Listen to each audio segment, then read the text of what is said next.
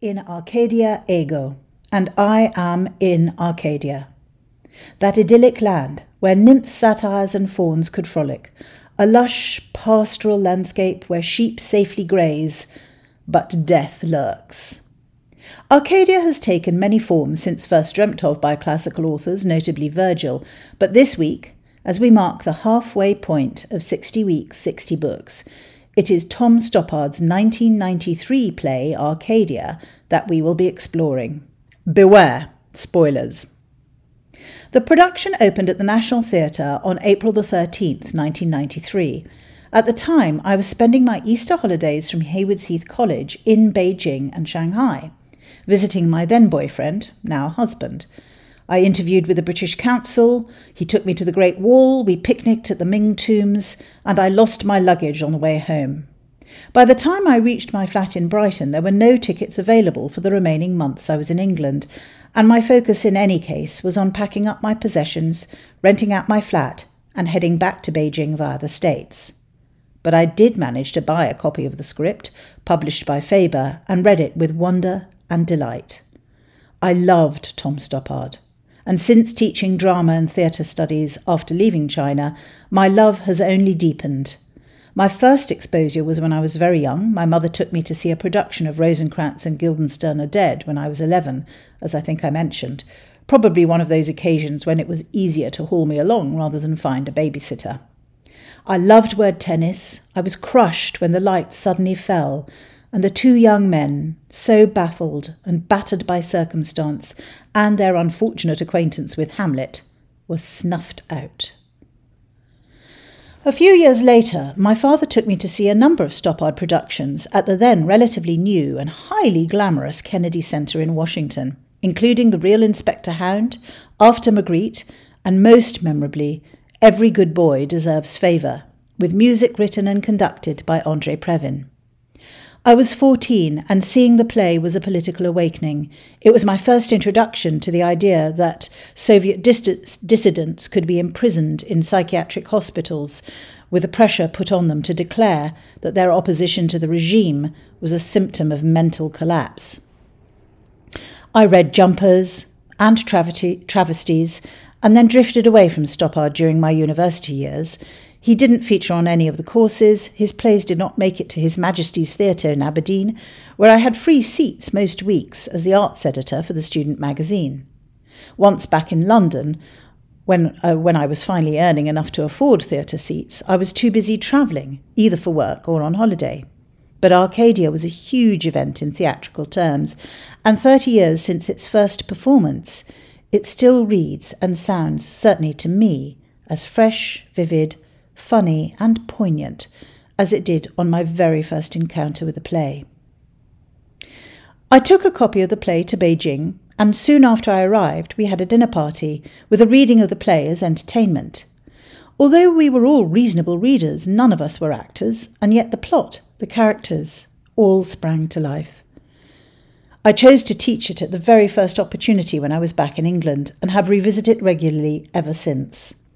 The original cast recording from the BBC is available in a bumper pack of 14 Stoppard productions from Audible. It was the first major role, for Rufus Sewell, along with marvellous turns from Harriet Walter as Lady Croom, Felicity Kendal, Bill Nighy, and fresh from his turn as Leonard Bast in Howard's End, a young Sam West.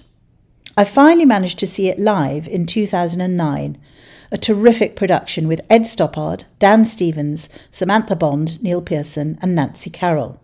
It was magnificent. The play seems complicated on the surface, with dual timelines, the first in the early 19th century, the second in the present day, or at least the present of 1993. In the 19th century, we see the unfolding of relationships during a country house gathering, first in April 1809 then three years later. At the heart of this section of the play is the initial friendship, and then perhaps something more, between Septimus Hodge, a young man in his twenties, and his student, Thomasina Coverley, daughter of Lady Croom, doyenne of Sidley Park, a magnificent house in Derbyshire. Thomasina happens to be a mathematical genius. The second strand of time follows the fortunes of Hannah Jarvis, an author who has written a bestseller about the notorious Caroline Lamb, one of Byron's many paramours, and an expert in landscape and gardening. Valentine Coverley, the current heir to Sidley Park, is working on his doctorate in mathematics, and Bernard Nightingale visits an academic from Sussex University. Stoppard plays with parallels and echoes between the past and the present. Septimus and Bernard both have written negative reviews of books, which get them into pretty bad trouble. Both Lady Croom and Hannah are older women, much admired by younger men, Septimus and Valentine respectively, and both Thomasina and her young descendant, Valentine's younger sister Chloe, wonder whether they are the first to ever think of complex mathematical and scientific ideas. The whole play is set in one large room at Sidley Park, where a long table collects manuscripts and artifacts from both timelines, including a tortoise. Much irony and comic tension are created by misinterpretations of events in both the past and the present day timelines. The heart of the play is the interplay between past and present, between scenes in the past exploring the making of the future whilst the modern day scenes look at our attempts to interpret and reconstruct the past. Carefully, skilfully, Stoppard brings his two worlds together so that they interweave and blend in the final scene. As with all Stoppard plays, there is a strong current of fascination with scientific and philosophical ideas running through the play. It is erudite, elusive, witty, and ludic, a word that I think is more comfortably delivered in French or Portuguese, but absolutely fits here. I had not known until I came to this reread that apparently Stoppard was highly influenced by reading James Gleick's book on chaos theory, which came out in 1987. He and I must have both read it around the same time. In the opening scene, Septimus has set Thomasina the challenge of solving Fermat's last theorem, a problem that was publicly declared solved in June 1993, a couple of months after the play debuted. It turned out that Andrew Wiles, the mathematician who had spent seven years researching and constructing the proof, had made a small error and needed a further two years to resolve this, with the final proof published in 1995 and thereafter accepted by mathematicians in full. Thomasina focuses instead on building a system of iterated algorithms that she believes will prove that nature is written in numbers. If Thomasina had been a real girl, like Ada Lovelace, Byron's daughter, she would have changed the face of mathematics and our understanding of the workings of the world. Not only does she work out how to produce an iterated algorithm for an apple leaf, she also identifies the second law of thermodynamics, including the concept of entropy, around 20 years before it was actually begun, begun to be described. But apart from being a fictional construct, spoiler alert, Stoppard also kills Thomasina off. We discover from a throwaway remark in the present day that she died in a fire on the eve of her 17th birthday. It is a hammer blow and colours everything that takes us to the final moment of the play, where we see Thomasina in suspended animation waltzing with her tutor Septimus, who has come to recognize her genius, before heading up to her room, where we know that she will be careless with a candle. Stoppard plays with his audience, unleashing epigrams and aphorisms, puns, innuendo, and implications with dazzling wordplay and wonderful jokes, sometimes at a character's expense, sometimes in the cause of exploring the themes of time, loss, chance, design, feeling and intellect, appearance and reality. He is a writer who has been accused of too many linguistic pyrotechnics and insufficient depth in characterization but in Arcadia the characters are rich and complex, more than symbols or ciphers. There is an authenticity about the people and the world of this play, despite the glittering repartee and wonderfully timed comic exchanges. It is not simply that the idyll cannot be defended from death. At one point, Thomasina mourns the loss of knowledge following the destruction of the great library at Alexandria by Caesar.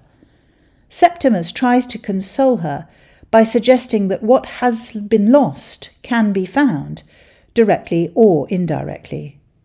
He says, Life is very short, we die on the march, but there is nothing outside the march, so nothing can be lost to it. And though Thomasina's death is a terrible loss, her understanding of how heat cannot be exchanged, how energy released cannot be recaptured, just like jam stirred into a rice pudding, her attempt to demonstrate that all life is indeed underpinned by numbers, are the foundations of concepts of entropy, of the way of our lives, as Valentine puts it, are a melange of the unpredictable and the predetermined, and the future is disorder. Her new geometry of irregular forms is the foundation of what we now recognize as fractals, the application of iteration that allowed Mandelbrot to create his set whilst working at IBM. Meanwhile, the gardens at Sidley Park are undergoing their own transformations in both time settings. Hannah is writing a history of the gardens and digging trenches in search of the foundations of the original Italian garden, what she describes as the sublime geometry, a true paradise of reason and elegance. First dismantled by Capability Brown in the mid 18th century, in an effort to create a sylvan, pastoral landscape where the nymphs and satyrs of Poussin or Claude might have romped, and in the play further mangled by Lady Croom's landscape architect, whom she dubs Culpability Noakes. He seeks to impose on the garden untamed nature of a very manufactured and quite tame variety, and so embodies the dwindling of the age of re- reason into the age of feeling, of what somebody describes in the play as cheap thrills and false emotion. Hannah is trying to unravel the mystery of the identity of the hermit of Sidley Park. For the sharper audience member, it is quite clear that the hermit is Septimus Hodge, who has spent twenty years living in the Sidley Park Hermitage, scribbling wildly on thousands of pages. The plot provides us with a pathway for Septimus, from the young tutor we see on stage, able, with a growing awareness of the precocious gifts of his young charge Thomasina, to the hairy hermit who is hoary as Job and meagre as a cabbage stalk. The hermit is more than simply a hermit. We discover that Septimus is unable to recover from Thomasina's death, that he is sheltered by the Croom family, and that he seeks to replicate and prove Thomasina's great theory. But even with time and paper, he is trapped by 19th century technology. And then in the 20th century, we have the technology. The computer power to make the calculations that Thomasina began and that Septimus attempted to finish take a matter of seconds to resolve. And all along, we humans continue to be as petty, vain, and foolish as ever, as Bernard Nightingale embodies. Arcadia is an expensive play to stage, which is probably why it has not been revived much, and yet it is a wonderful piece of work that deserves widespread renown. Alongside the whizzy science and quickfire dialogue, there is deep humanity, compassion, and joy.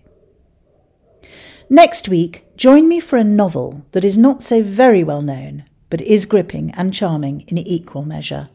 The beautiful A Gathering Light from 2003 by Jennifer Donnelly.